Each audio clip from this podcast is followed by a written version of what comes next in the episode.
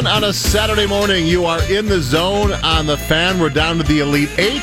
The Wolves escape, and some high school titles to be determined today.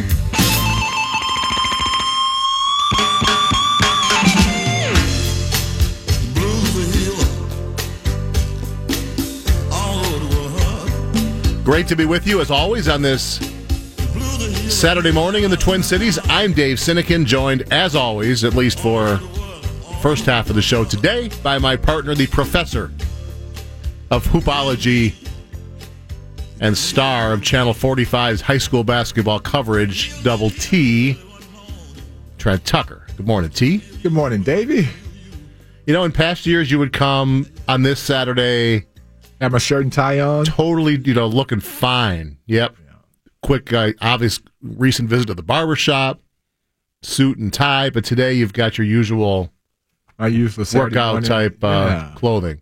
So you'll be escaping here around nine and heading home. I'm guessing Yes, to change. to change, Yeah. and then uh, off to Target Center for four state championships to be determined, beginning at eleven o'clock with Russell, Tyler, Ruthton The Knights.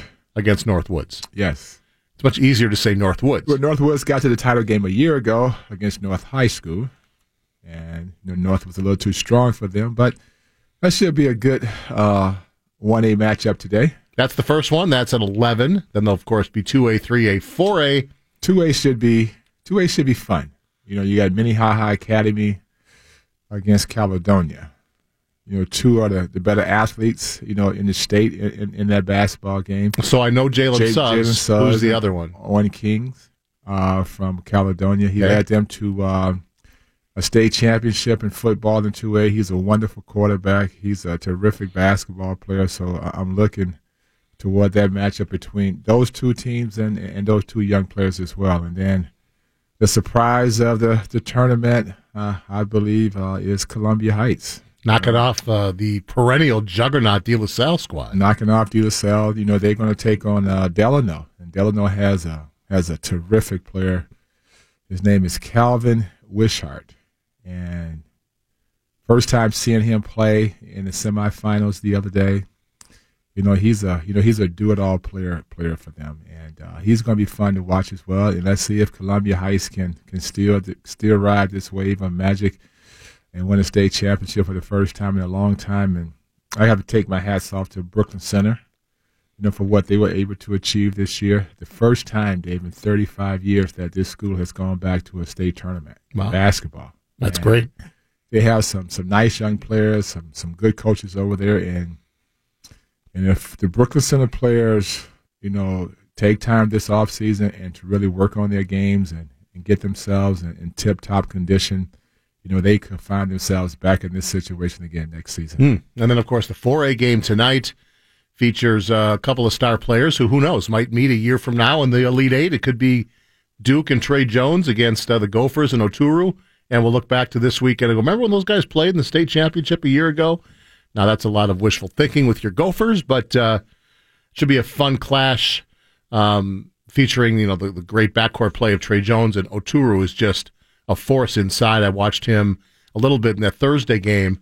Uh, he is just a, handful to handle. What do you see in that matchup? Well, you, you know, you, you talk about Oturu with his with his inside presence, especially you know with his back to the basket on the offensive end.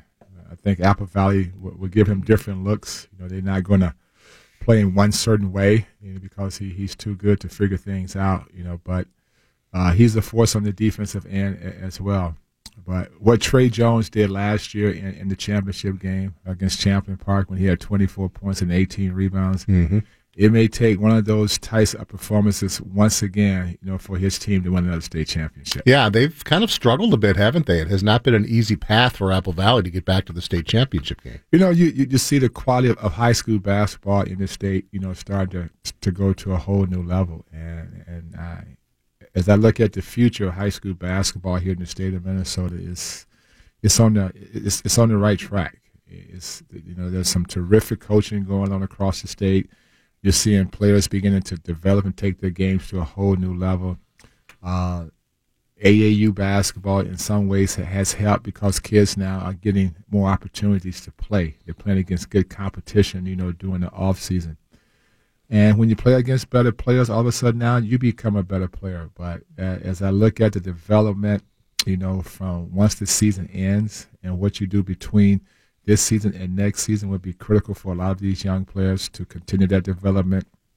Find the right coaches you, if you can, find the right strength and conditioning guy if you can, and if you can afford it as well, because we all know that a, uh, a healthy price comes with yes. with special coaching once the season is over. But uh, I see high school basketball in this state being very bright as we move toward the future. Yeah, we certainly see more and more players uh, making uh, the move to Division One schools uh, from Minnesota, and you know we haven't talked about Matthew Hurt, whose John Marshall team didn't get there, but uh, he might be as good a high school prospect as, as we've had in a long time uh, that ha- that doesn't have the last name Jones. You know, he's he hasn't decided on a college yet. I know he's got all the big boys knocking, but uh, that kid's going to be a, a, real fun player to watch wherever he goes next year. Yeah, he will be, and uh, there's there's so many good players and there's some young kids out in, in, Lakeville North. A kid named Tyler Wall, who I've known for for a very long time, and you know he he has a a, a, a, a terrific and a tremendous upside, you know, as a player. And if he continues to, to, to add and work on his outside game with his ability to put the ball down the floor, you know, he's a wonderful passer. He's a good athlete. All of a sudden now he could become one of those Division One prospects as well. So, four state championships to be decided today at Target Center. You can watch Trent and the team on Channel 45 all day as they crown champions. First game at 11, the 1A game. That's why Trent will duck out of here uh, at the top of the hour. So, we've got him for the first few segments. Lots to go over with you, Mr. Tucker, before you exit. Um, leading off, of course, with the Timberwolves, who, man, I mean, we look at uh, going into last night, they had about nine games left, nine or 10 games left. And that was one one of those wild card games. Like it's a, it's a road Eastern Conference game. We know how the Wolves have struggled in those, but you cannot afford to lose to a Knicks team that came into that game losers of 18 of 21. Certainly, I'm not going to say tanking, but at this point, looking to get uh, the best draft position possible. We'll put it that way. And knowing that they had Philly the next night, tonight, on the back end of a back to back, that's a very good Sixers team, fourth in the East. That's going to be a tough game. So to me, going to these two games, all right, we get the split at worst, and you come home, and the next week, you know, Memphis, Atlanta, Dallas, the schedule definitely eases up. Last game was key, and it it was a bit scary. First half looked good, but then the Knicks come out on a run, a 15-0 run to open the third quarter to take, I think, a 7, 8, 9 point lead, and the Wolves sort of right the ship, go on a 28 to 9 run, take control, but then down the stretch again, here comes Tim Hardaway talk about being in the zone. This guy was unconscious. I mean, some of the shots he hit, I don't know, you probably didn't watch because you were at Target Center. Hardaway was amazing from all over the court. He had th- 39 points. I think it's a career high. Uh, it went all the way down to the wire. Jeff Teague struggled immensely last night uh, after having a great game against the Clippers earlier in the week. Oh man, it was it was nip and tuck down the stretch. The Wolves escape with a four point win over the Knicks, trying to guarantee their first winning season since 05. And um, you know, just a game out of fourth in the West and a couple games out of ninth. So we're still in the meat grinder, but that was a game they absolutely had to have. Oh, for sure. I mean, you know, every game is, is critical now uh, against teams that you should be able to beat. You talked about the Philly game tonight. Will be tough because Philly also is, is, still fighting for for better playoff positioning. You know, Eastern in the Eastern Conference as well. As they come home, they have three teams that we all believe they should be able to knock out, but they have to approach those games the right way. They just can't show up and play because a team like Atlanta, you know, can slip up and knock you out because they're not playing for anything. So they're going to come into the game very loose and free. And and the Wolves must, you know, have the right mindset if they want to finish off the season the right way and make their first playoff trip in 13 years. Yeah, we talk about Memphis and Atlanta at home and those look like absolute bunnies. And then you think back to last week in Atlanta went into Utah and knocked off the Jazz, who are playing as well as anybody. And and both those teams, Memphis and Atlanta, they're at the very bottom of the standings. They're fighting for top five picks right now, top three picks. And you know, you wonder how much do you really want to win? You always talk about at this time of the year, there are teams that tanking makes more sense, or at least not putting in uh, the strongest effort to win, which has to drive you, players like you, crazy because you don't know as players what your career is going to be like and if you be back next year, you want to win every game. But certainly for some organizations, the prospect of being able to add DeAndre Ayton, Marvin Bagley, um, some of the, the top players in the draft down the road is a huge deal as opposed to winning a meaningless game at the end of March and April. So you don't know what mindset those kind of teams are going to bring to Target Center. They're not going to give up, though, and Atlanta proved that in Salt Lake City a few nights ago. Well, I think the players will bring a different mindset. Now it's all about the coaching on how they, they use their, their substitution pattern. If they're going to play the guys who have normally started throughout the season, you know, their normal minutes or extended minutes, then that would tell you that the, that the coaches are trying to win. But if they're using different combinations that they haven't used throughout the season, then they're looking to go in a different a different direction. I believe uh, as we move toward the future with this situation, and I and I have to believe that the top guys at the NBA are discussing this matter because this is not good for the fans as well. And there's no guarantee, you know, that when you look at the college prospects who are coming into the NBA today, that they can step in right away and change your fortunes as a franchise. Yeah, we've we've known that for a long time. It, it's you know they look like the, the biggest shiniest prospect ever, and doesn't always translate. Last night, Trent, I think what impressed me the most about this team down the stretch was the fight they had. Wiggins and Bjelica in particular with terrific defensive, I know, defensive hustle plays. Both those guys. Bjelica, in one case, diving to the floor to save the ball from going out of bounds. And I think it was a four point game at the time. Um, they just showed a lot of grit last night, and I thought it was the bench play. Tyus was terrific when he was on the court. Uh, Crawford, as usual, uh, delivered some key daggers. Bjelica had 17, and um, even Gorgui, he only had four points. But you know, I was at the game last Sunday against Houston where Gorgui got in that, that little shoving match with Gerald Green, and he was kind of struggling as he has much of this year. But he ignited the team, ignited the crowd against the Rockets in that game where they were down 25 early. Yeah, I was they, at that game. Were you there too? Yeah, yeah. I mean, cut it all the way to six. The crowd's chanting Gorgui, and he just, just some of the the hustle and intensity stuff we're seeing from this team late in games. I think is heartening as we look forward to our first postseason uh, basketball, which we all hope this team is going to get, and I believe they will in light of the schedule that remains. But seeing some of the bench guys really step up in key moments. Yeah, uh, Wiggins had a double double, only his fifth of his career. Towns was Towns.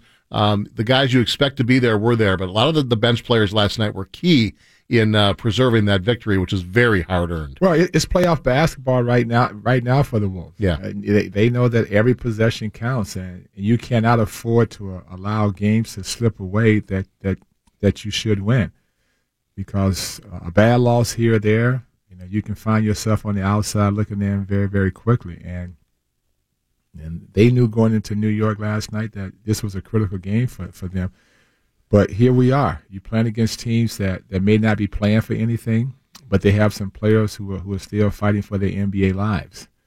And, and they will compete if they're on the floor. And if you don't approach that game the right way, you know, they can they can cause some misery for you as well. 814 will step away for the first time today. Come back, talk more NBA. An injury last night that might shake up the Western Conference playoff picture, and uh, more NBA nuggets when we return in the zone. You're in the zone with Dave Sinekin and Trent Tucker on the Fan. On the Fan. Good morning. My name is Tony Landry. Looking at some scores from yesterday in NCAA tournament action, Kansas gets a win 80-75 over Clemson. Villanova beats West Virginia 90-78. Duke takes down Syracuse 69-65, and Texas Tech beats Purdue 78-65. We've got wild hockey tonight. Pregame at 7:45. Puck drop at or uh, 6:45. Puck drop at seven. Yeah.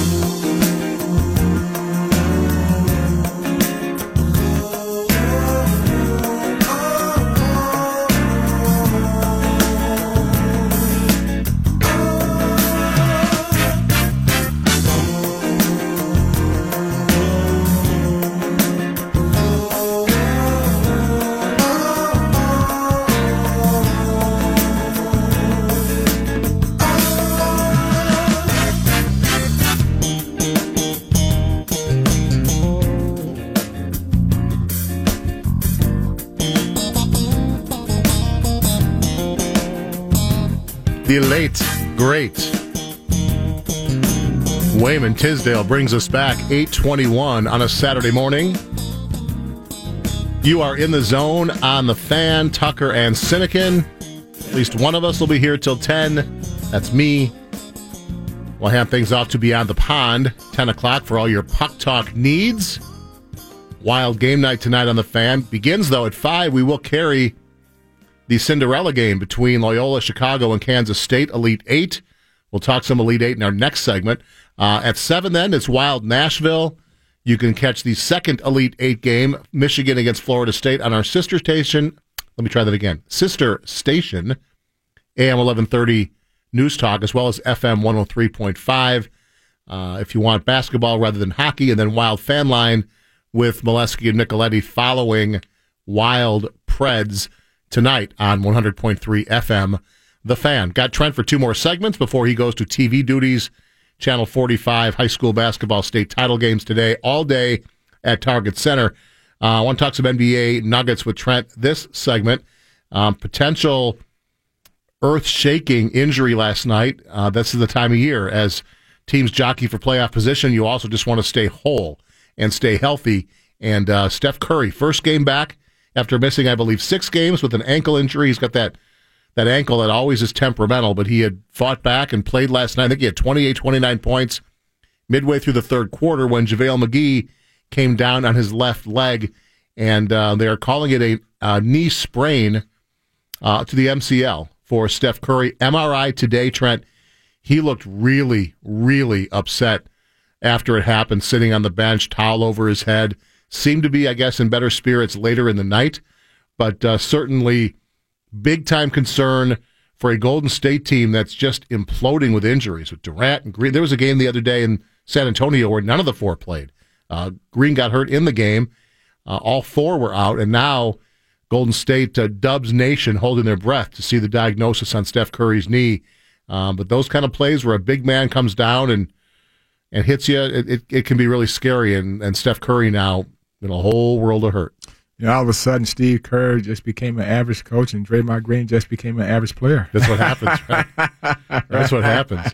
No, I mean it's it's a scary situation, you know, for the Golden State Warriors when when you talk about losing your best players and you know Steph Curry has has had injury problems throughout his career. He's gotten healthy and and when he's healthy, we we've seen what type of player uh, he has become. And then you you lose Klay Thompson with a fractured thumb you know, Kevin Durant is down with a rib injury. Now Draymond Green is, is lost with a with a pelvic injury, and and it's hard to to con, to compete and contend to where you think you should be when you don't have your best players. Yeah, it's starting to look like it might be the Rockets' year in the West, and maybe Harden and Chris Paul will. May not be a bad time to finish seventh in the West. Well, exactly. I was thinking about that because the Wolves right now are seventh in the West and would face Golden State, and they certainly match up. Even a healthy Golden State team, they match up better with them than they do the Rockets. Uh, they seem to really struggle with the style of play that uh, Mike D'Antoni and that Rockets team plays with. So, yeah, I, I, do think the Wolves will end up higher than seventh when this thing shakes out uh, because they do have tiebreakers over the Pelicans and Thunder and both those teams just a game ahead of the Wolves right now. They both have tougher schedules on paper, and I know it doesn't mean everything, but uh, the Wolves' schedule the rest of the way is the easiest among all the hopefuls in the West after that brutal stretch they got through. They're now six and five without Jimmy Butler, and Butler still maintains Trent that he expects to return before the regular season ends, which would be ideal. Get a couple games under his belt, get his conditioning back before the playoffs start. So in a perfect world, um, when the I wouldn't count on it. You don't think you'll see him in the regular I season? Wouldn't. I mean, if why well, do you say that? You would like to have him come back, but at this stage, if if if you're Coach Tibbs, you know, and the players, you can't go into a day to day type situation thinking that Jimmy Butler is coming back. If he comes back, it's a plus. But right now, we have to have the mindset that this is the group, you know, that's going to take us to the end of the season and hopefully into the playoffs. But if they want to do anything in the playoffs, whether it's against Portland or Golden State, you got to have Jimmy Butler. I mean, just I'm sorry, you just. But if he's not able to play, if he's not able to play, well, I get that. And if he can't do what he what he what he was doing before, it doesn't matter. Now, if Jimmy Butler can come back and be the Jimmy Butler that he was before he got hurt, you got you know you got to understand he's out of shape. it's going to be at least what four to six weeks before he even stepped onto a basketball court. And asking him now to take his game one level higher, you know, at playoff time it will be a tall task for anyone. So your mindset right now, if you're the coaches, coaching staff of the Wolves, along with the players, is that when you look at the guys who are on the floor now that you're doing battle with, these are the guys I believe that we're going to have toward the end of the season and once we get ourselves into a playoff type situation. Now, if Jimmy Butler can come back and if he's healthy and ready to go, and we know that that knee is, is, is, is stable and sound, that he's not going to put himself in harm's way as we move toward the future, it's a huge bonus for us as we get ready for the playoffs. Yeah, I'm, I prefer to look glass half full. His hope is to come back for the last couple games of the regular season, get his legs, get his conditioning, and be ready to rock. Because usually there's three or four days before the playoffs start. But it's going to be hard to get your condition at this time of the year. It's Jimmy Butler, man. Come on. Because because you you don't have a lot of practice time. Yeah.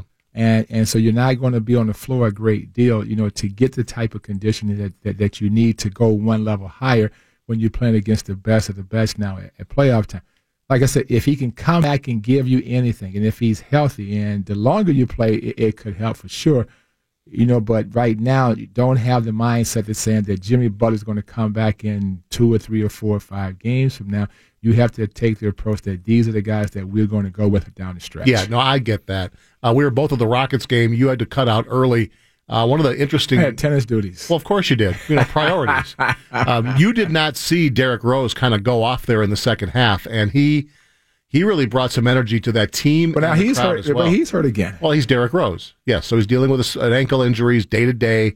Um, but I think he had 14 points Sunday and some explosive plays to the basket. That one slam dunk brought the crowd to its feet. I didn't um, see that. I heard about it on the radio, but I didn't see that. You know, he's a divisive player when it comes to Wolves fans, but you, you get a little taste of, of what he might be, you know, in a playoff series to give you some boost off the bench. Uh, just would like to see him get healthy, stay healthy. Again, that's what it is all about in the NBA, which brings us to San Antonio, um, which played the game of the night last night. The Jazz were in town, and um, it was a two man game. It was LaMarcus Aldridge on one side and um, Donovan Mitchell on the other. Mitchell hits a long three to send the game to overtime, and uh, Aldridge was not to be denied. The Spurs win it in OT. The Jazz are eighth in the West, setting up a big game next Sunday at Target Center. That one's going to be huge uh, for playoff positioning. But um, the San Antonio team continues to win, continues to play without their best player, and it's just a. I'd say the most bizarre story for me in this NBA season is the curious case of Kawhi Leonard, who you think of Kawhi Leonard, he's the most unassuming, at least the perception is the most unassuming all star, superstar type player, all about team, all about just doing the dirty work, best two way player in the league. He's been dealing with this injury since the playoffs last year, really. Uh, he went and got it fixed outside of the team, had his own medical people uh, fix him up, and he has not been able to go. And it's just curious, Trent. There's been reports that they had a team only meeting following the Wolves game last week when everybody was cleared out of the locker room except just the players, and they were imploring Kawhi, reportedly, to come back and, and rejoin the team. Kawhi supposedly says he cannot play. Um, players seem to think that he's okay. I don't know what to make of this story. It's just so incredible that there's never drama like this in San Antonio. Uh, Popovich has created a, a team and a system that's the envy of all others in the NBA. And now you've got this Kawhi Leonard story. Doesn't sound like they're going to have him back this year. What do you make of, of what's going on with him? Well, you know, the one thing I would I would never do uh, as as being a former player is question someone's you know willingness to play. And if he if he feels like that physically, he just cannot do it. His body is not where it needs to be to help this team. Well, then, then he's taking the, the right approach. But if there's something else going on, then that's a real bad situation for the for the San Antonio Spurs. You know, but the Spurs are in the same boat, you know, as the Wolves are in some sort. It's just different. We know that Jimmy Butler is hurt, but we don't know you know, the extent of the injury of, of Kawhi Leonard, but we're going to take him at his word. If he can't go, he, he, he can't go. But the Spurs have to move on as they get themselves to, to fight toward the end of the season and hopefully make another playoff run. It's that they can't worry about Kawhi Leonard. If he shows up and if he comes back for the for the last eight, nine games of the season, and if he can get himself prepared to play as they move throughout the playoffs, that's a bonus for the San Antonio Spurs You know, they have to have the mindset that now the guys who are on the floor today are the guys that we're going to try to finish off the season with the right way and hopefully have these same guys as we get to another playoff type situation. Yeah, it's just really strange. Um, just the whole story from early this season to today. Um, his injury was seen to be not as serious as Tony Parker's. Parker came back similar injury. Uh, Parker came back much sooner. He's much older. Uh, it, it, just you scratch your head. You, again, you tip your hat to Pop for that team being fourth, I think fourth or fifth in the West, and they they won five in a row and kind of righted the ship. Now they got some great veterans. We talk about LaMarcus Aldridge, career high forty five last night. Right now, he he is playing as well as any low post player with his back to the basket in the game, and and you know, last year he was he was criticized in the Western Conference Finals by many uh, for not showing up. But that was a tough situation for him to be in because last year throughout the season, you know, he did not dominate the basketball, you know, like he had to do this year. Uh, and now you put him in a in a one matchup series against the Golden State Warriors, knowing that they're going to double team and triple team him. Mm-hmm. You know, that's a tough situation for any player to, to be in. And he and Pop had a had a long conversation you know, during the off season, and, and and Pop had to had to come to a realization is that maybe I'm coaching this this guy the wrong way. Maybe we're not using him how he was used uh, in Portland, and they figured things out. No Kawhi Leonard, LaMarcus Aldridge now became the focal point of the San Antonio Spurs, and they're still fighting for a playoff spot. They are. On the flip side, Donovan Mitchell has been the story among rookies. Where did he come from this year? Well, Louisville, but no. no but I mean, yeah, where did he come from? yeah, I mean, no was, one saw this. No, he he was not this kind of prolific scorer at Louisville, and maybe it was the system. Maybe he just came into his own. We saw him at the slam dunk contest, winning that. Uh, he has been a remarkable story, and he's the reason that Utah, you know, with Gobert back and Rubio playing at a high level uh, that's a, a, team that's on the rise right now, and a team the Wolves are fighting desperately with to stay above. Uh, right now, they're seven eight in the West, and I said they'll meet next Sunday night at Target Center in well, what might be the the best game left in this regular season. Um, we have to step away. 8:33. We'll come back. Trent's final segment. Couple more NBA nuggets. Want to talk Elite Eight with Trent, and uh, we certainly welcome your input. 651-989-5326 or toll free 800- 320 5326. In the Zone returns right after these. You're in the zone with Dave Sinekin and Trent Tucker on the fan. On the fan.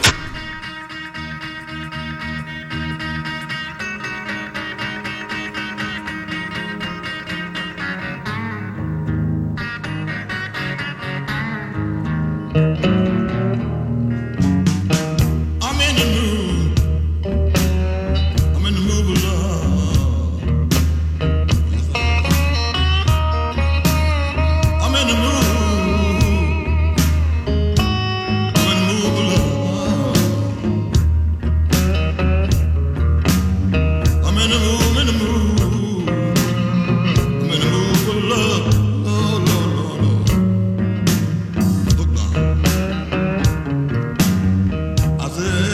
back, 839 on a Saturday morning. You're in the zone on the fan. Tucker and Sinekin with you, talking hoops.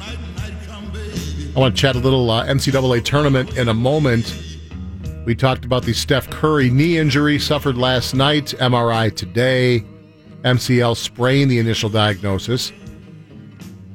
Boston Celtics also awaiting word on their best player, Kyrie Irving, who's having a procedure done on his knee. He's missed the last couple weeks, and they don't know how serious it is. They don't think it's serious, but until they go in and take a look, calling non-invasive look inside his knee, um, certainly the Eastern Conference hangs on that thread. But Boston goes into Portland last night without Irving and knocks a, off the Blazers. That was a great game coming down the stretch. I didn't see it. I was able. It was on catch, NBA TV. Yeah, I was able to catch you know the the latter part of the game, and you know Boston made some some huge, huge plays. Uh, on the offensive end, is it Rozier who's the point guard? Yeah, from Louisville. Yep. And then uh, he made some he made some big plays, some big shots, and you know it's hard to to guard C.J. McCollum and and Damian Lillard, but the, the Celtics showed a a great deal of determination and grit and fight, and you know they have some they have some good players on that. They team. really do. That was a huge, huge road win for them last night amazing, really. You look at uh, Portland team now; it's dropped a couple straight, but they're sitting there at third in the West. Actually just a game ahead of OKC now. two ahead in the loss column.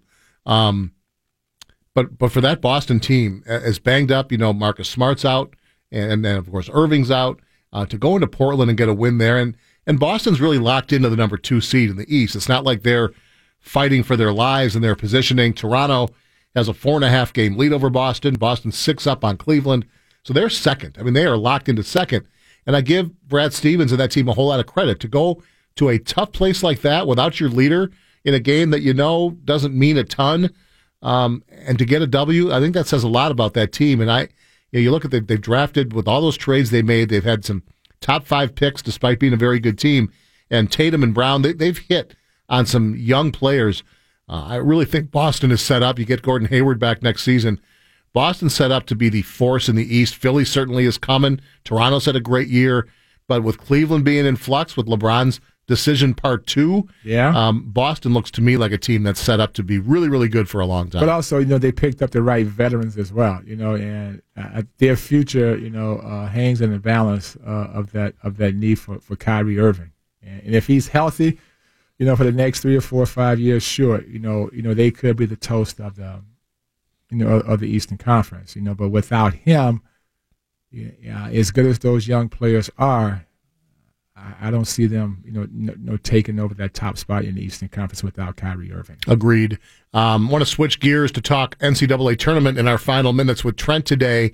Um, but first, let's head to the zone lines. Welcome back, good friend John in Minneapolis. Good morning. Good morning, Mr. Seneca. Good morning, Mr. Tucker. John, what's up, my man? Uh, happy college basketball, NBA, and little NFL day to you, Mr. Tucker. All right. Uh, I heard y'all talking about Gorgui Dieng a little earlier uh, and also Donovan Mitchell. Uh, who did who who what college did they come from? They were both from the Louisville. University of Louisville. Right. And, and Gorgui Dieng with, with whose head coach was he in under when he was in college? That would be Rick Pitino. For all you Pitino haters, that's for you. okay. Now, as far as Not sure what that means, but okay. Okay, the, the college, college basketball goes. Buffalo, uh oh, you didn't do what you did against the other set of Wildcats, and the younger Wildcats ate you up. Enough said. Moved on to the other Wildcats versus the Wildcats. Kansas State, people are sleeping on that team. They're a lot stronger defensively, and, and they got some point guards that will take it at you. Kentucky found that out. Mm. But uh, I think that's going to be a good game today.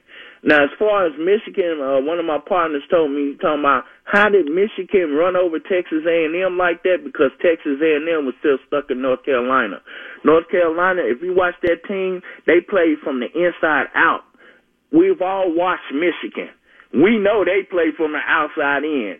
14 threes, enough said. Texas A&M never saw that one coming. But uh everybody is going to be talking about Villanova getting past whoever they got past last night. I don't even care, but uh, I want to West Virginia, a very good West Virginia team. Yeah, but West Virginia don't shoot threes. Villanova do. Yeah, hmm, we just got to talking about that. But uh, Villanova and Kansas and Duke and, uh, and, and K State. Wouldn't it be funny if K State and Kansas got to the the Final Four? And that's from old school Big Eight people if they ever remember that, but uh, I do. But uh, I would love to see that happen. As far as the NBA goes, last week I talked about Golden State. Oh my goodness, if this man has a blowed out knee or whatever, torn ACL, woof. People down in Houston must be just happy that that that they hearing this because right now Houston is a team you do not want to see. Y'all was talking about Boston, man. I don't know who's going to come out the out the East, but it is something to think about, Mister Senegan. Yes, sir. Uh, I heard y'all. This this answer this question first before I talk about your offensive coordinator. What was the the wide receiver's name that got the big money contract last season? For the Pack, Davante Adams. Okay. Now the offensive coordinator. Do you? Of course, you remember him, don't you? That y'all have the new offensive coordinator. Okay. Y'all I mean, Mike McCarthy is the offensive coordinator, really. Well, what about the Philbin dude?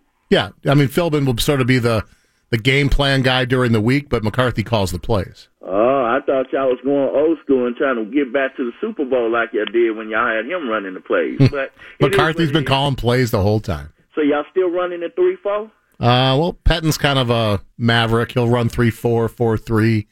He's not going to paint himself into a corner. Okay. But the Vikings got Sheldon Richardson. Last week I took a shot at him about him having a big mouth. I think Zimmer having a flashback of him looking like Geno Atkins. It is what it is. But uh all the old school people gonna remember this. Just remember all the players that left the Vikings and went on to get other people. Another person that should be real happy this morning is one Clemson Tiger guy. He got a, a hundred thirty-seven million dollar uh, quarterback. You got Jerick McKinnon. He should be real happy. Except his team lost last night in the Elite Eight, uh, Sweet 16. I got to let you go on that. Um, closing on four minutes. That's well overdue. Uh, call us again next week. Um, he did reference some of the uh, Elite Eight matchups. Trent, I want to get your thoughts in our final five or six minutes together before you cut off for TV duties. The four teams left on the right side of the bracket.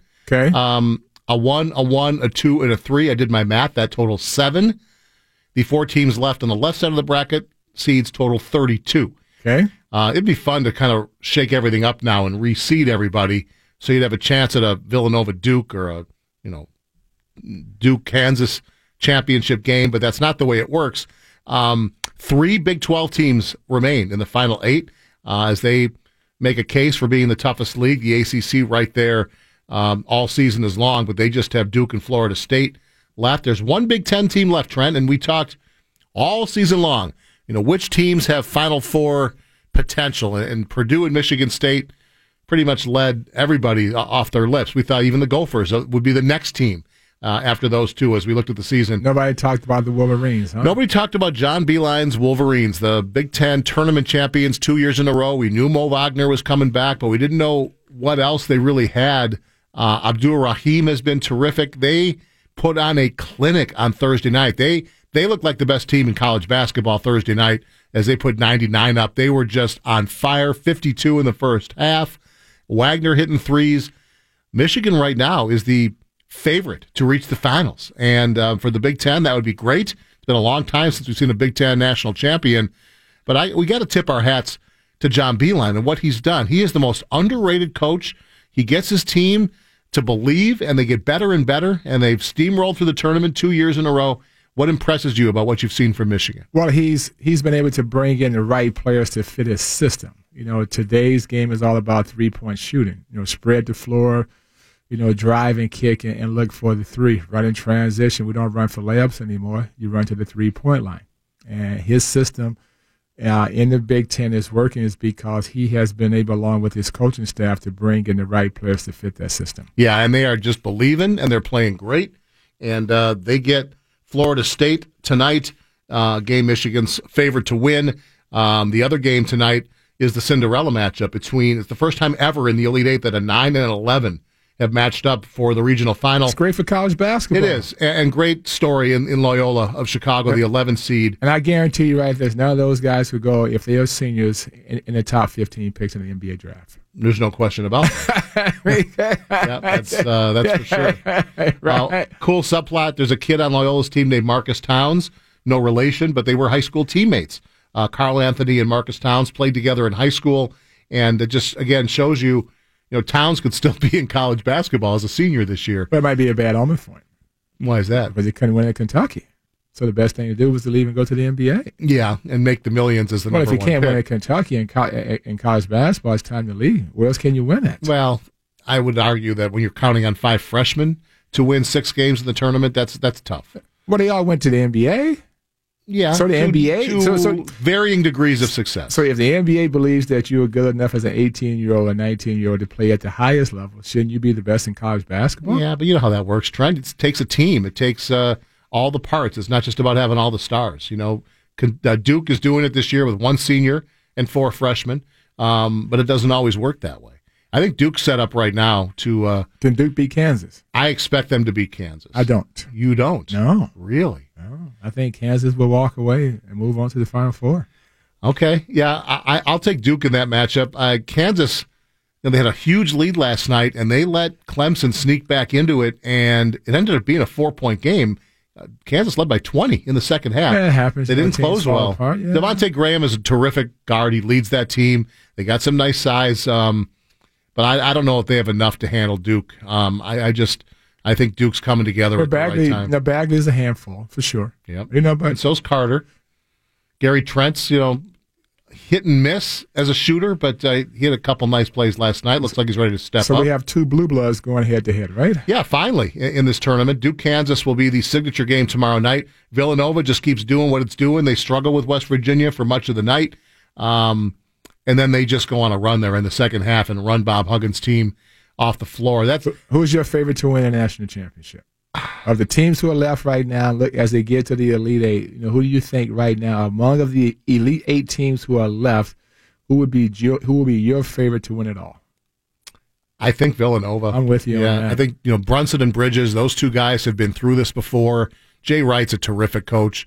Um, I, I think Villanova gets past a Texas Tech team that ran Purdue off the floor last night. Purdue was not whole, but Texas Tech looked like the better team. Even if Haas had been out there, I think they would have would have gotten past Purdue.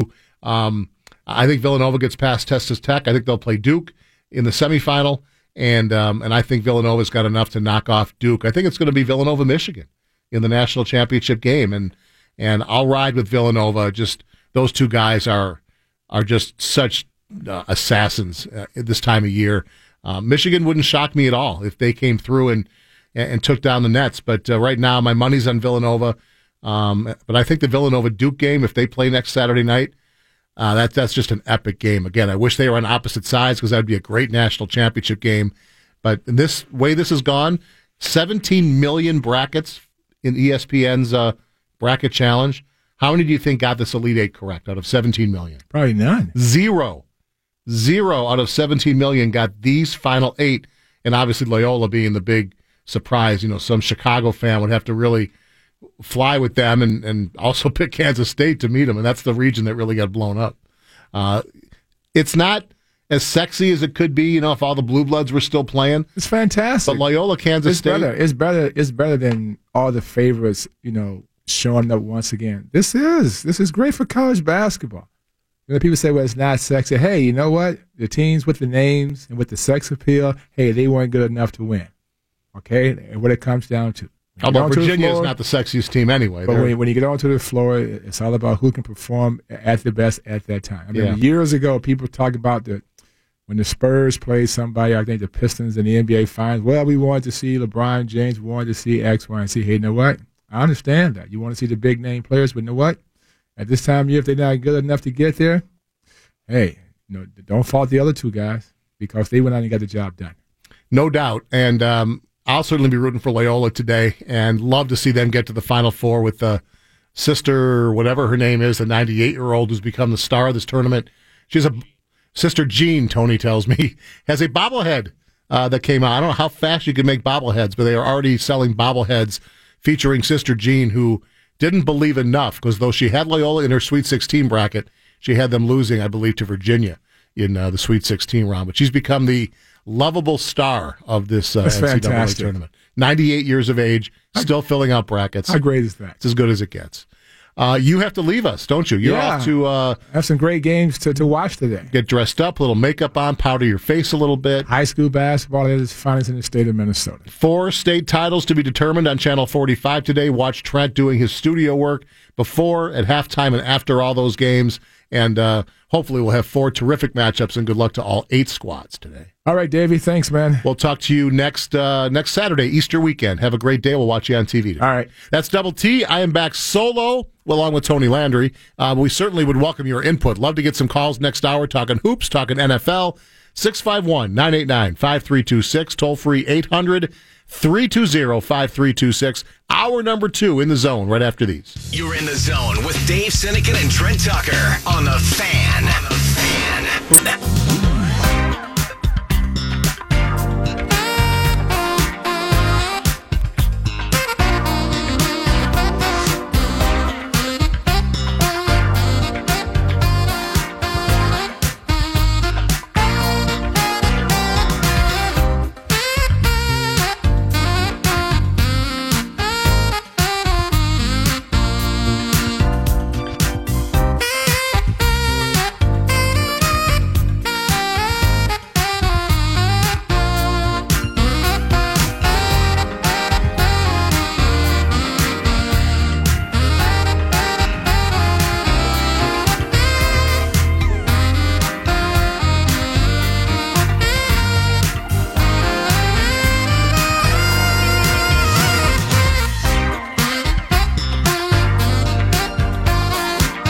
Are back, or at least I'm back. 901 on a Saturday morning. You're in the zone on the fan. Sinykin and T- Sinykin and T- T- Tony Landry. What big shoes I have to fill. Tony, I love you, but you can't fill double T shoes. I wouldn't even want to try. Yeah, I don't think it's possible, but Trent off to Channel 45 duties to uh, cover the high school state championship games today all day long on uh, 45. So he ducks out, and uh, it's Tony and me for the final hour of this show. And uh, we certainly would love to hear from you if you want to talk March Madness, a little NBA, some NFL. We'll get to all those subjects in this second hour, as um, this is the day the Elite Eight uh, marches into action tonight. We'll carry the first game, Loyola, Kansas State, the Cinderella matchup. That tips a little after 5 o'clock on the fan. The second game, Michigan, Florida State, you'll hear on our sister station, AM 1130 or FM 103.5, because we'll have the Wild on the fan. Wild Preds, a little after 7, they drop the puck, and Fan Line follows with uh, Molesky and Micheletti uh, tonight on uh, the fan. Tomorrow, uh, we will carry the first game on the fan and the second game again on AM 1130 with the Wild again in action against the Bruins. 630 uh, puck drop tomorrow night. So back to back for your Wild. Much more hockey talk coming up in an hour on Beyond the Pond. Uh, as you know, we don't delve into those waters too often unless Trent just feels like he has to say something because he loves the game and his boys love the game. Uh, I want to talk more college hoop, more about the tournament. We didn't get too much into it uh, with Trent, but um, we've got one side of the bracket that's full of blue bloods and one side that's full of can't believe we're here's outside of maybe Michigan, who will take on Florida State in uh, in the late game tonight. Talked about it last segment. 17 million brackets uh, on ESPN.com and zero have the Elite Eight. That surprised me a little bit, uh, Tony. I, I know you know, maybe a couple people believed in Loyola and, and put him into their Elite Eight. I could see that, but then, you know, getting the Kansas State side of that as well. Those are the two that are really the giant surprises, right? Because the other side, I'm sure many people have all four correct on the right side. If you believed in Kansas and Duke, which I'm sure most did, Villanova, Texas Tech, that's 1 3. So I'm sure there's a lot of chalk for people's brackets on the right side. It's the left side where all the craziness ensued. Well, that's kind of the problem. And you go back even to the opening round for the first time ever, as it's been discussed at great length, that a number one seed goes down. So there might be people that got close with a lot of these things, but getting the absolute perfect through to the Elite Eight, you have to think. I mean, if 17 million people on just ESPN couldn't get it right, and there's not one Loyola Chicago alum that figured, ah, why not? I'll fill out a, a bracket just for fun. You always see that every year. It's like the one person that's uh, like George Mason when they made their run a few Mm-hmm. years back. Like, oh, I, I graduated from there, so I thought it'd be fun.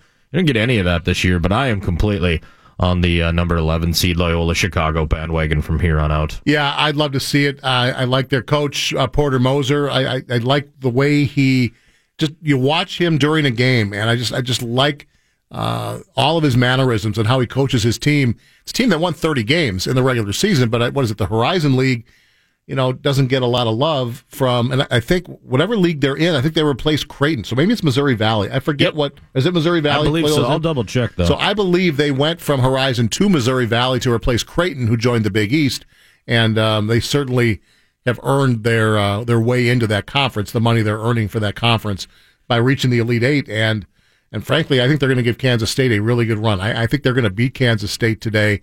Uh, that's a good team that you know took down a Kentucky team, despite the fact that they didn't get to the free throw line, they didn't rebound, they didn't shoot well. Yet they just did enough to knock off John Calipari's Kentucky team. Then you read the reports after that game that the Kentucky players and Calipari did not shake the hands of the Wildcats after the game, using the lame excuse that they were all celebrating.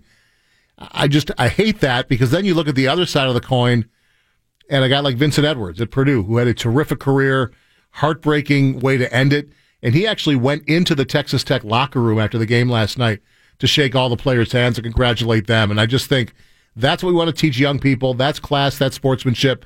Uh, Kentucky with a bunch of young kids and a coach that cares more about you know getting players to the NBA than he does representing the school on the uniform. Uh, two very opposite uh, ways to end their season. I give uh, Edwards and that Purdue team a whole lot of credit for showing some class last night. Just uh, as one quick thing, yes, it is the Missouri Valley Conference they're in, and it's always weird when you have players that are celebrating and uh, you know, the coach is like the the fake handshake and back pat and hey, great job, but you know, good luck the rest of the way. That's just kind of standard, but it is always kind of awkward when you have one team dancing and the other team tries to come over and awkwardly, hey, you just beat us and we're Kentucky. So wait 10 seconds. Or just do it when you guys get into the locker room area. Yeah. You know, I- you, don't have to do it on the court necessarily, but wait a few seconds, let them get their hats, let them get their t-shirts, and then, hey, good luck the rest of the way home. I, I think once they're in the locker room, it becomes kind of a free for all. I get it; they're all jumping up and down, but they're going to see you after ten seconds, and they're going to do what, what you're supposed to do, and that's walk the line, shake everybody's hand, wish them luck, and and show some sportsmanship. You know, and we teach our kids, and I've coached my kids a lot, and same deal. You know, a heartbreaking loss. The last thing you want to do is is line up and and congratulate the guys that just beat you, but that's what you do, and then you go shake the referee's hands, and you you show some some sportsmanship because ultimately, you know, those are the lessons we're trying to teach kids in life: is win or lose, it's all about the game, and um, I don't think Kentucky's players followed that rule very well. No, they didn't, and it's I hate uh, you know you don't want to pile on a coach because in the long and short of it, Coach Cal is a, he's a good basketball coach. He gets great talent. Now he does care about sending his kids to the next level, but when you're Kentucky, isn't that kind of your job? I mean, it might not be the only only try to take kids that are one and duns, but your job at that level of basketball is sometimes to prepare guys for the next level. Yeah, I, I just don't buy that. I understand that ultimately a lot of these kids believe and hope they're going to be NBA players, but so few do, and so much has to go right that I'm old school. You know, to me, it's about well, let's try to win at this level, and yes, get better and, and prepare for the next if we're good enough to be there. But 95% of these players are not playing at the next level. It's all about college basketball. But Calipari makes no bones about it. He's there to prepare his students to play in the NBA. And I know Big Blue Nation, which is as as loyal and fanatic a fan base as there is in basketball. I know a lot of fans from Kentucky. It drives him crazy that that the coach just says it's not about the school. It's about me getting these guys ready to play NBA ball, and that's that's just antithetical to what you want your college team to be all about. It's it's about let's try to win some championships here and make some history, and then you know worry about the next level. That's just not how Calipari operates. It's not how he operates, and Kansas and Duke don't get quite the rep that uh, Kentucky does, but they do just the same, with the exception of Grayson Allen. Think of in the last five years how many people have plowed through Duke and won and done their Yeah. way into the NBA. Yeah. He just outright said it. You know, he was the Mark Cuban. Yeah, we're tanking. I've he's outright said it. Yeah, I get guys ready to go to the NBA, which is weird because he says that, but then goes out and gets top recruits. It's you know you can show up at someone's house and go, okay, well, do you want to play in the NBA? Come hang out for a year, maybe two if you need to. But he just doesn't. He doesn't lie. He, uh, he's one of the only people in college sports that just kind of tells you what he's thinking. Yeah, and I do respect that. Um, I just feel like a lot of these players, it's almost like ego. Like if I'm not one and done, I'm not a real NBA prospect. When I think a majority of these freshmen that are going to turn pro would be better served by playing another year in college and getting stronger and getting better and, and maybe playing, oh gosh, two years in college basketball before they uh, they make the turn. I mean, how many players have gone pro after one year and you never hear from them again because they weren't ready and they didn't get their chance. They sat on a bench for a year or two. And everybody forgot about them because the next brightest and shiniest thing got drafted. Um, certainly, there are 15 to 20 freshmen that absolutely deserve to go pro, should go pro, and will get taken in the first round. It's the next 20, 25 guys that shouldn't go pro, that should play another year, and maybe a couple of them are on Kentucky. I didn't see any automatic, obvious NBA players playing for Kentucky. Okay, Knox, the Alexander kid, they're all going to be NBA players.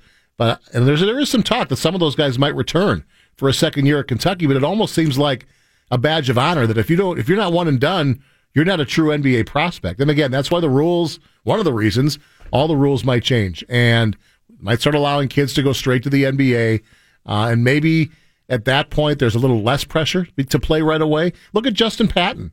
There's a perfect example. The kid Yep. the, the Wolves got who had a terrific year at Creighton, but looked like he needed to get stronger and a little more uh, experience before he was going to be ready to play. Now the injury in the offseason derailed this season. And I, I think when the Wolves got him in the draft, they they weren't counting on him to be a rotation player because they knew he needed he needed to bulk up, get stronger uh, as a big man to play at this level with men. He wasn't quite ready, um, but he's played some G League this year. But he hasn't played. I mean, if he had played at Creighton this year, you know, he'd probably be looked at as a, a surefire top ten pick.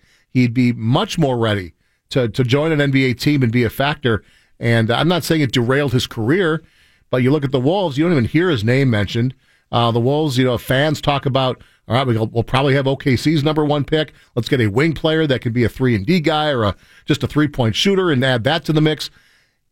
And Patton seems like kind of a forgotten guy. Not to the Wolves brass. I'm sure they're counting on him next year, but it, some of these one and done guys do not do themselves a service by coming out just to be a one and done guy. And, and again, I haven't looked at all the data, but I guarantee you there are more guys that flamed out and never got there and probably wish they had stayed one more year to, to get better, refine their game, and be a higher draft pick. You know, it's funny. You brought it up at the beginning. Um, if you're not a one and done guy, you're looked at as, well, what's wrong with him? Why, why did Grayson Allen have to stay four years at Duke?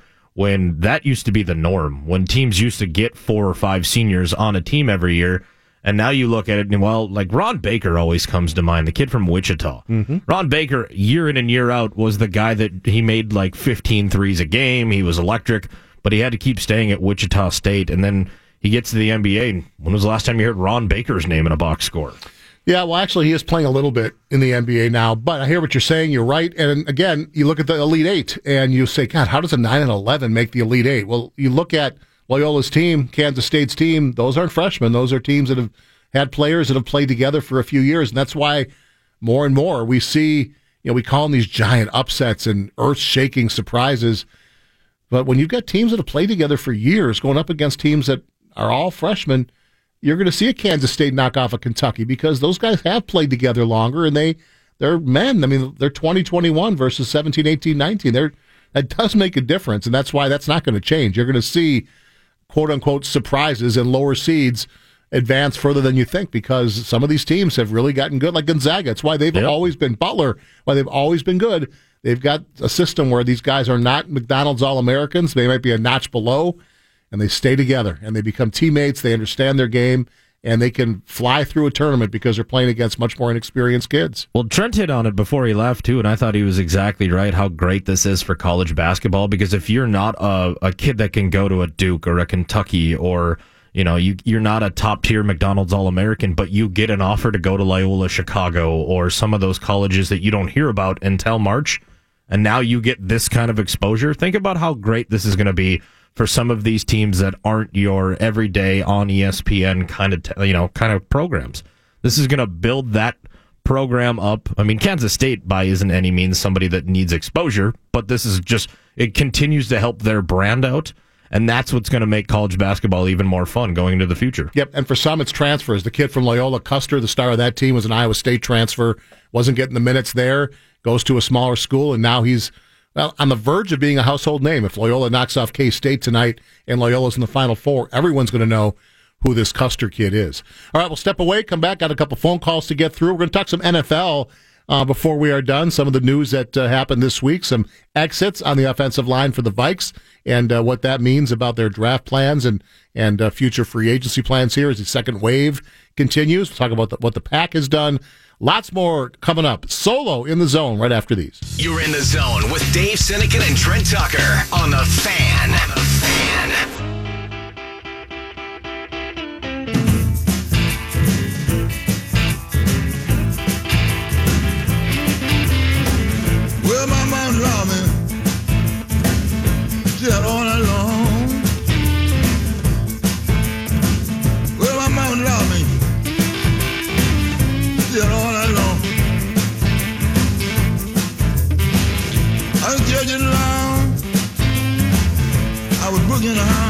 Back with you at 921 on a Saturday morning. You're in the zone. Dave Sinykin riding solo this hour. Trent's off for uh, TV duties for the uh, Minnesota State Boys High School Basketball Championship games being played at Target Center today and tonight. Good luck to all eight squads. We don't talk a lot of baseball on this program. Should probably touch on the big Twins news from yesterday. Miguel Sano uh, reportedly will not be suspended by Major League Baseball for the uh, sexual assault investigation that had been ongoing for a number of months. Um, conflicting accounts, insufficient evidence, uh, not enough to move forward, apparently. So the uh, the Twins know their third baseman will be out there, assuming he's healthy and, and can stay healthy and, be out there. And obviously, if anything changes and new information becomes available, they've certainly not closed the door completely. But uh, for Sano, for the Twins, certainly a, a chance to put that behind them and uh, focus on whether the big guy can can stay on the field as a healthy player because obviously we know what he can mean, especially offensively, to a team that could certainly use uh, as much pop as possible. So a a nagging thing kind of sitting there for the Twins has been taken away. We're just a little over a week from the season, right? I mean, doesn't Five days. Starts on Thursday. doesn't no this week Thursday. really? Every MLB team opens on Thursday. First time in a real long time all teams open on the same day. I had no idea. Uh, are they home or are they on the road? They are on the road. That's probably better. I believe their home opener is April 5th, but I will look that up. All right, so the 1st They're week in Baltimore to start the season, I believe. that's no guarantee in March. Uh, No. obviously. Um, all right, so let's uh, let's head to the zone lines. We do have lines open the next couple segments. If you want to talk some football, some hoops uh, without Trent, I'd love to hear from you. Uh, 651 989 5326 or toll free 800 320 5326. To Brooklyn Park we go. We welcome our good friend Matt to the program. Appreciate you holding, Matt. What's on your mind this morning? Besides your Hey, guys. Wolverines. Uh, well, of course, I got to mention something about it. But listen, two quick thank yous. I'm glad you brought up Carson Edwards. I hadn't heard about that, you guys. And isn't it funny? And you guys covered it. I feel the exact same way about Calipari. Isn't it funny that a Matt Painter player did what Edwards did, and a Calipari team did what they did? You know what I mean? I bet those guys on the way into the tunnel, you guys, they were checking their phones to see where their draft status was. Hmm. You know what I mean? Yeah, that's probably true. It's such a shame. But you know what's funny about Calipari? Unless I'm forgetting one, they, he won the title with the Anthony Davis team, but they didn't win it in the Towns era. So his, he only won one title in Kentucky because maybe he's overrated. Maybe this whole thing's gotten a little boring. I wouldn't call it the Towns era. Uh, It was one season, so Oh, I'm sorry. I'm not sure an era can be one season. Yeah, I'm in the Towns team. Um, I Dave. thought Calipari had won a couple. Um, I have the worst memory for He things has like one vacated, I believe. Didn't he have one taken away from him at Memphis or Boston College No, or they something like that? They, they lost to uh, Mario Chalmers hit that three pointer. They lost to Kansas in that one, the Derrick Rose Memphis team. So no, he didn't even win one there. But they were left with sanctions when he left, of course. You know, like As the as UMass was when he left UMass as well. yeah. Anyway, um, Dave, thank you for the continued positivity about Michigan. I still can't believe what I watched the other night. I mean, they don't even have to play that well. And as long as they shoot 50% and win by one tonight against the Noles, that's all I care about. But ever since you have been on their bandwagon uh, for, before the Big Ten tournament, they haven't lost. So keep that up.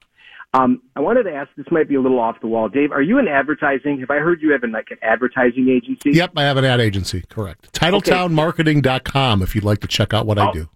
Well, there you go. Give I'm myself a little plug. There you go. Absolutely. Uh, Mike Golic, Golic and Wingo all week we're talking about, oh, that this, this, uh, the way this tournament's going with Loyola and Nevada and blah, blah, blah, that it's not necessarily good for ratings and for the advertisers. I can't stand that. They kept bringing up the George Mason year when Jim Larranaga took them in and how low the ratings were. I totally disagree. I agree with Trent. I think this is great for the game.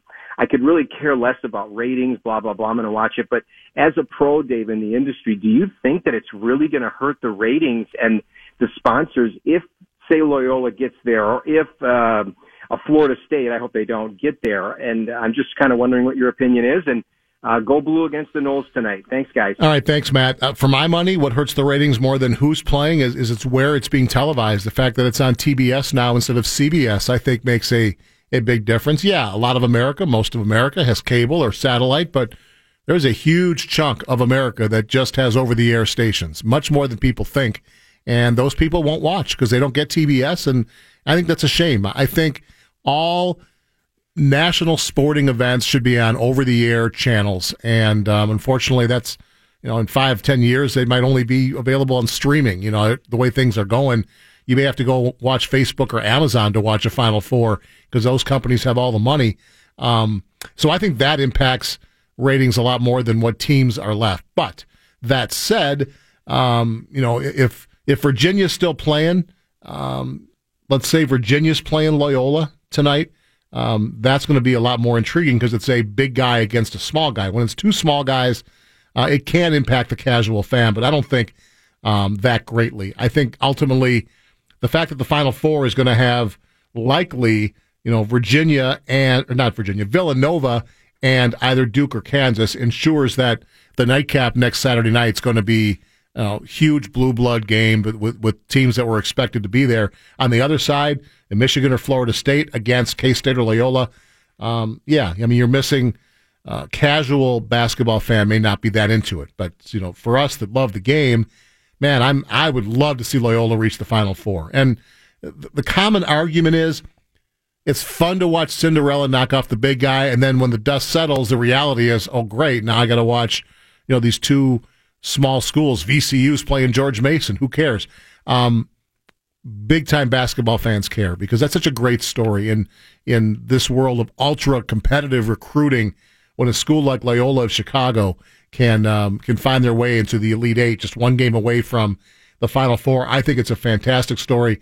Uh, sister, what, what's her name again? Sister Jean, the international brand. Why I can't remember Jean's name, I don't know. But that that little storyline is what makes this tournament so fun, and it, is what draws in casual fans. So yeah, maybe Virginia would have ultimately carried uh, fans to want to watch them, but I think there are a lot of just regular so-so college hoops fans that don't follow much before March Madness are all about Loyola because of Sister Jean, because of this 98 year old sister who has been with the program since the 60s. I think 1963. I was almost a year old the last time Loyola got this far in the tournament, and Sister Jean was there. I mean, she was she's always been a part of this program, and the fact that here we are, 50 some years later, she's still there. Uh, she still fills out a bracket, and a lot of America that follows this tournament now has latched on to Sister Jean, and that's why Loyola is going to be a more popular TV team than I think a typical 11 seed might be. And that, that's one of those little storylines that does make this uh, this tournament so fun to watch. You kind of always need a blue blood. You always need a Duke or a Kentucky or somebody to kind of drive ratings. But if you can't get behind some of the storylines, like Sister Jean, uh, Guardsy on um, uh, Monday when he was filling in for Bumper to Bumper had uh, one of the guys from Loyola Chicago, who's from the Twin Cities, spent some time in, uh, at the University of North Dakota. He is actually Sister Jean's handler and he had a really great story about how when they were boarding the plane going home from their uh, opening round matchup, he went to go help her out and just looked at her and goes, "No, I got this." Hmm. 98 with a broken hip and walked up all the stairs and it's all that fun stuff that if if you are the casual basketball fan and you find it annoying that Virginia and Xavier and those teams have been knocked out already, well this probably just isn't your tournament then. If you only want chalk, watch the NBA playoffs. That's all you're going to get there. Yeah. So, I mean, ultimately for the national championship game, you know, if it's well, I, I, Loyola's going to have to win two games to get there. But let's just say it's, you know, Michigan. No, not even Michigan. Let's say Florida State against Villanova. That's not real sexy. That that's not a story. I mean, as the, as the network execs are looking at the possible Monday night matchups, Michigan almost needs to be there for them to get excited about ratings. Loyola would be a great story but ultimately, Loyola Villanova might get ugly um, just because of the pressure on a bunch of kids that have never experienced anything like that versus a Villanova or a Duke or a Kansas that are yawning because they always get to this point. It might have blowout written all over it, and people might be turning off at eight thirty or quarter to nine.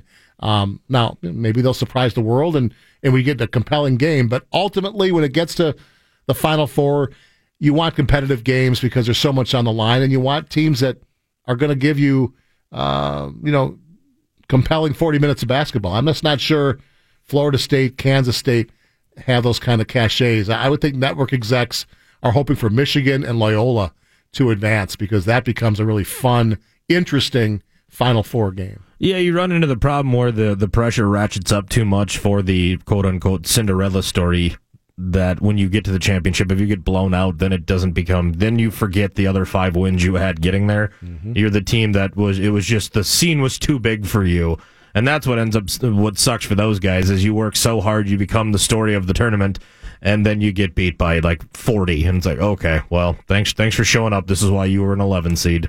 To the zone lines we go. Let's head to St. Paul. Joe joins us. Good morning, sir. Yes, sir. Say, I'm not really a basketball junkie like you and Trent but really, really enjoy the tournament. Think it's been a great tournament. We've had upsets, buzzer beaters, and so on. Um, I wanted to talk about the TV coverage. Obviously, in the early rounds, it's hard to get all the games on. But last night, it seems like they should really spread the games out so you can watch them all. Um, you know, they weren't really compelling last night, but still, even going into the halves, you know, if they could schedule it so you're seeing the whole end of the Purdue game. Um, and then also, I wanted to ask you about your Packers additions this year and and what you think the team will do this year. Okay, thanks, Joe. I'll get to the NFL stuff uh, following the break. As far as uh, how they space out the Sweet 16, you know, it's hard to do it much differently than the way they do because they want to be in prime time, so they can't start before six, which of course is seven Eastern time, and it's four out west. Um, you can't start much earlier than six, and you don't want to go, you know, past midnight on the East Coast. As it is, the uh, the late game started about ten o'clock and ten twenty on the East Coast, so they they give you about a half hour. It did line up perfectly earlier in the night where uh, one game went to halftime and, and boom, the second half was just starting on the other game. And you were able to catch a good chunk of the action. I just think it's hard to do much else unless you put them on different networks and you have them competing and you don't want that. You want, uh, you know, it's good. It's going to be, you've got four, you know, CBS and TBS covering these games, one game on each at the same time. It, it is hard to, uh, appease everyone who wants to watch the whole game. It's just uh, unless you wait till weekends and and and play them that way, like we'll see today. Of course, you'll you'll have the two games only, one at about five ten, one at about seven thirty, and you're able to watch them both. This is a great weekend to be in Vegas. I know the power trips there. Uh, I used to go Sweet Sixteen weekend forever, from like mid '80s through about 2000. This was my weekend in Vegas, so uh, I know they're having a blast. And you could talk about going the week before, where there's a million games. But when you get to the Sweet 16, you got four Thursday, four Friday. They're usually all great matchups. It's as fun a weekend for me as there can be in Vegas, and I'm sure the Power Trip will return with some great stories and probably empty your wallets when they come home. Well, that and they'll probably be back there in about three days. They seem to go to Las Vegas about every it's true every third week of the month. Yeah. So you you might be able to get back there for opening day even. So Can't uh, look, can't blame look forward for to that. Uh, we'll step away one final time, come back, switch our attention to the National Football League, talk about some of the news for our two favorite teams in the past week and uh, what might be next on the platter for both of those squads when we return in the zone on the fan. You're in the zone with Dave Sinykin and Trent Tucker on the fan. On the fan.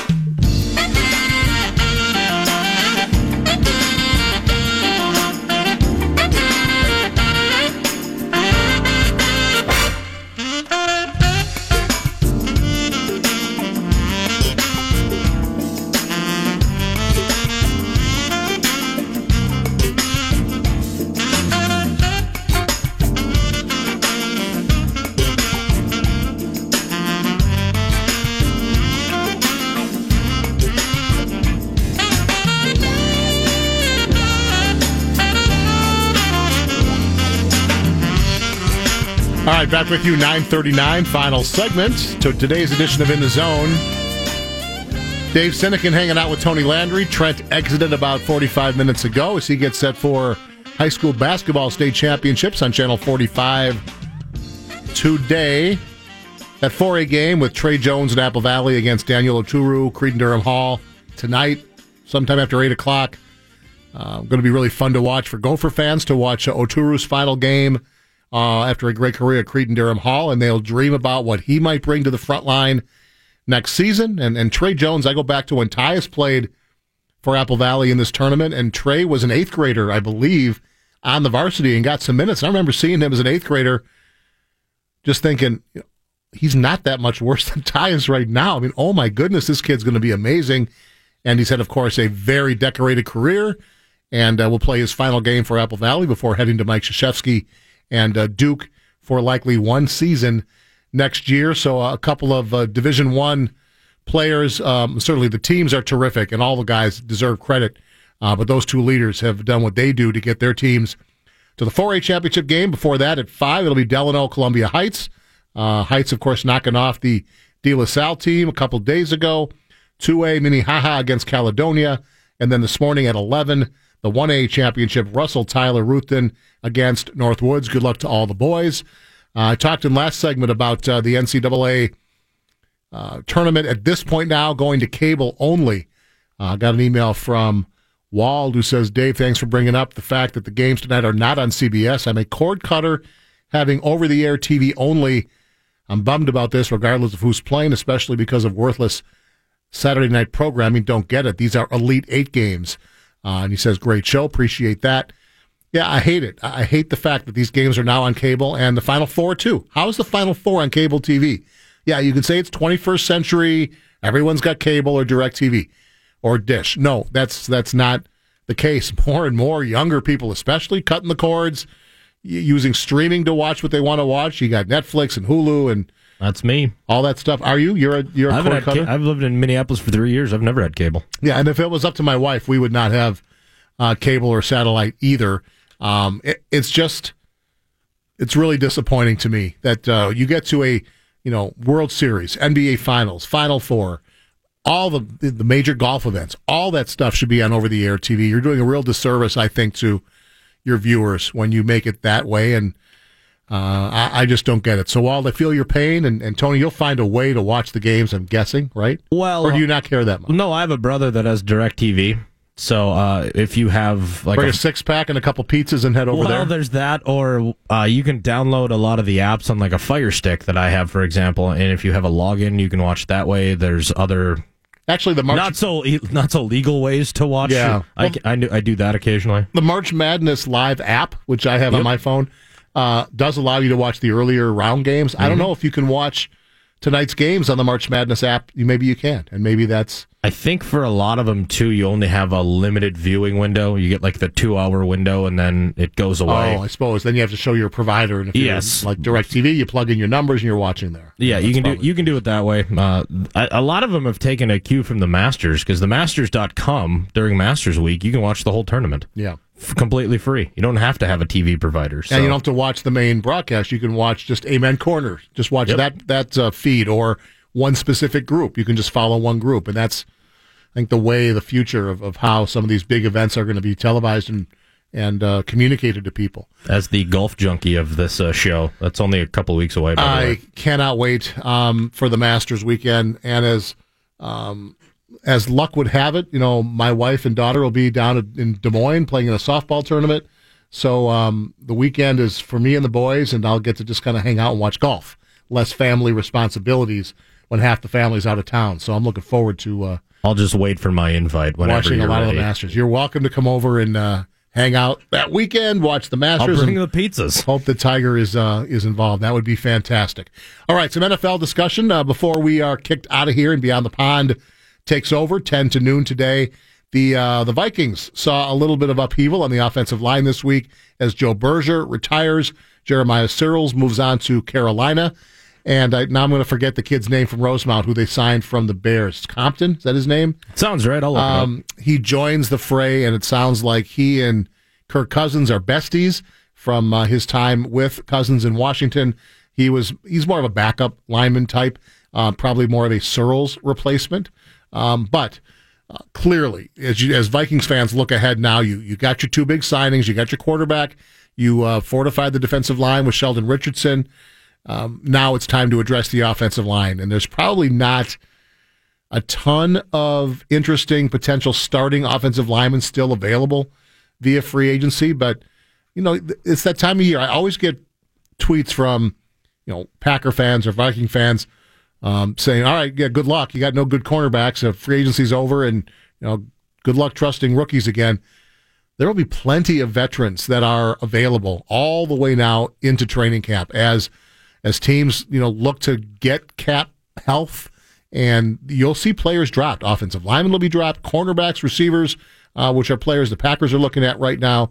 Uh, there's still plenty of time left in free agency. That first wave is not the only wave. It's silly money in in many respects, and a lot of bigger names, uh, but there are still plenty of players out there at some of the non-sexy positions, like on the offensive line, like at safety, where the market's been very soft. Morgan Burnett left Green Bay, and I think he's only getting a couple million guaranteed from Pittsburgh.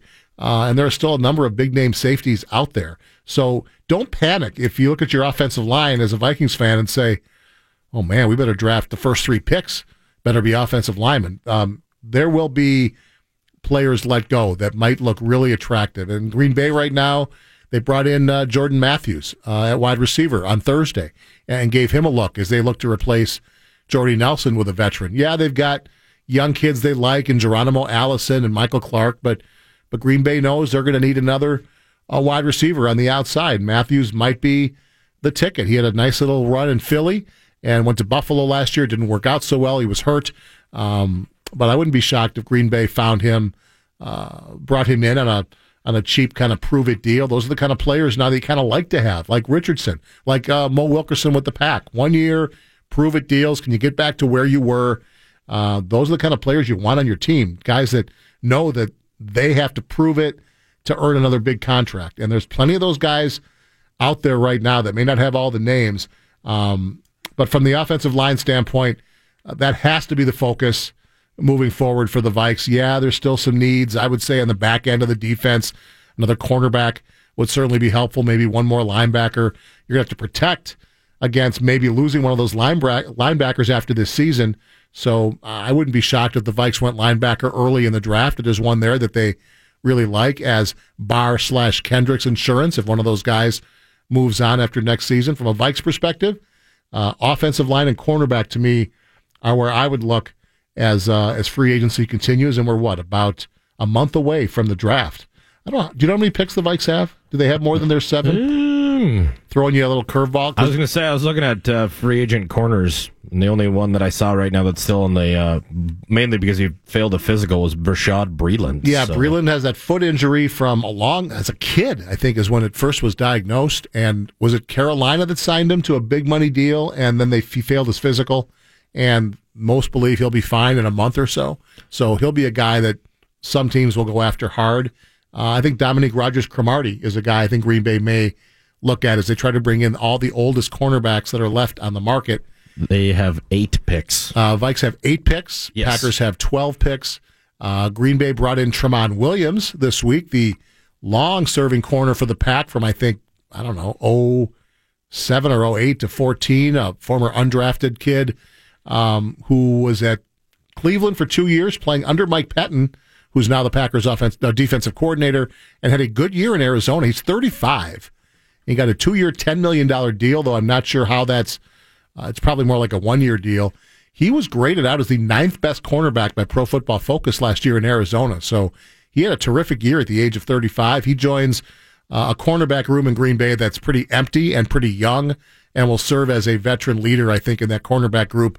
Uh, I think Green Bay will hire uh, another one or bring on another cornerback as well before uh, the draft happens, and Green Bay will likely add a couple corners in the draft as well. Uh, for Green Bay, it's cornerback, wide receiver. Um, they like to find another safety, although they feel they've got some young guys to replace Morgan Burnett. But uh, for depth's sake, uh, secondary will be Green Bay's target. Secondary and linebacker when the draft comes up uh, a week from now. Um, and for the Vikes, not a lot of cap room left to, to do a whole lot. But again, bargain bin shopping uh, when it comes to free agency over these next four weeks. And then after the draft, when you see what you got and what you still need, there's that. I don't know if it would be the third wave or the fourth wave after the draft, but uh, there'll be a lot of movement among free agencies as teams realize what they didn't address in the draft or aren't happy about, and there'll be guys out there for the picks. So just don't freak out, Vikings fans, Packer fans, about where your team is right now. Uh, wait until, I don't know, August 1st. Uh, you'll have a much better idea of where you are. And then we can talk about which rosters look good and, and who's favored and all that. But there's a lot to be done between now and then. Could still be a Bears fan. Wait till that first training camp injury and then decide if you're in trouble or not. No, that's so true. I mean, man, and for Bears fans, that's been a rite of passage. You know, which receiver is going to break his foot? This one, this year it'll feel Kevin like Allen White for the 14th right. year in a and now Allen Robinson coming off the ACL and knowing the Bears' luck, he'll go down in flames uh, well before things start uh, cooking for Chicago. But they've added some nice pieces uh, if they can stay healthy. Um, both uh, Allen Robinson and the tight end from Philly, Trey Burton, should give Mitch Trubisky uh, some targets to work with. I'm always intrigued by all the jockeying at the top of the draft, and we saw the trade earlier this week where uh, the Jets went up to number three and uh, Indy moved down to six, which made all the sense in the world. Indy's not looking for a quarterback. Uh, they moved down three spots and they get, I think, three second round picks out of the deal, which is a a just a mother load of help for a Colts team that needs it uh, desperately. But you've got the Jets and Giants, or no, Giants and Jets at two and three, both looking for quarterbacks. That's going to be a fun storyline over the next four weeks, and all the subterfuge. Which quarterback do the Giants like? Maybe what they're talking about is nothing true because they don't want the Jets to know what they're going to do. It's um, it, it's a fun time when when teams desperate for quarterbacks jockey, and then one of their big shoe to drop is likely to be Buffalo because the Bills want a quarterback, and they're at like 12 now after trading up, and they still have uh, the ability to move up into that top five, top seven, uh, and and if they do that, they're in play too to steal one of those quarterbacks. So it's a it's always a fun time these next four weeks as we get set for the draft. The NFL draft takes the absolute longest to get to because the season ends in early February and the draft seems to get pushed back by a week every single year. Just keeps it's almost going to be by the US Open by the time 2025 rolls around, but the two names that have been interesting this last week that have flown up the draft charts is Bradley Chubb. Like now people are saying the reason these moves are going on is because people want to move up as high as they possibly can to get him because now there's reports that if he would have been in the same draft class last year as Myles Garrett, they would have taken Chubb over Garrett. Yeah, and, that's like and, that's the hot new thing now to talk about. And the Giants are the real wild card because they just traded Jason Pierre-Paul, so they they desperately need pass rush help. Um, now that uh, who was the Vikings offensive coordinator, Shurmur? Yes. Now that Shurmur is running the show the, with the Giants, you know maybe he believes he can coax three, four more years out of Eli, and if that's the case, and they want to try to win now with Eli, that they go pass rusher and not quarterback, and now the Jets have their pick outside of uh, whatever Cleveland does at one. We assume that will be a quarterback. It sounds like Sam Darnold's pro day was a uh, rousing success, and that he's the favorite to go number one. If Chubb goes two to the Giants, now the Jets have their choice. Do they go Mayfield? Do they go Allen? Do they go Rosen? Um, lots of options there. Yeah, that Chubb kid's getting a lot of love that he would have gone ahead of Myles Garrett. And the Giants, I mean, they got no pass rush. And and this is a draft where there are supposedly very few um, difference making pass rushers available. Chubb appears to be the only surefire guy. Uh, it wouldn't shock me at all if the Giants took him at two, especially if Shurmur believes he, you know, he's kind of a quarterback guru. That's his thing. Uh, does he want to go with a rookie and, and put Eli off to the uh, the shadows? I don't think so. So it wouldn't shock me at all if the Giants go defense there at two. Can you imagine if they go Sam Darnold one and then uh, the Giants take a, a, pass rusher, the Jets take a quarterback, and at the number four pick, the Browns get Saquon Barkley. You get your starting quarterback and your starting running back. Yeah, and that's I think Woo. that's what I think a lot of people believe could happen, or even you know if they're worried that Barkley won't be there at four, do they take him at one and say you know we don't feel one quarterback's any better than the other two? We'll take our choice of among three quarterbacks at number four and assure ourselves of getting Barkley. For all we know, the Giants are in love with Barkley and want to take him at two. We just have no idea. You never know. Uh, draft junkies like us just eat this stuff up, and we'll spend the next four weeks as we watch the uh, Wolves and Wild get ready for the playoffs, uh, dreaming about prospects for our favorite teams as uh, as we get set for draft weekend. Uh, we're out of time. Uh, stay tuned for plenty of puck talk beyond the pond. A wild tonight and tomorrow night on the fan, and all the Elite Eight games available on the fan or our sister station, AM 1130 or 103.5 FM. Have a wonderful weekend. If uh, if you're marching today, uh, march proud and have a great weekend. Until next Saturday, I'm Dave Sinykin. Peace out.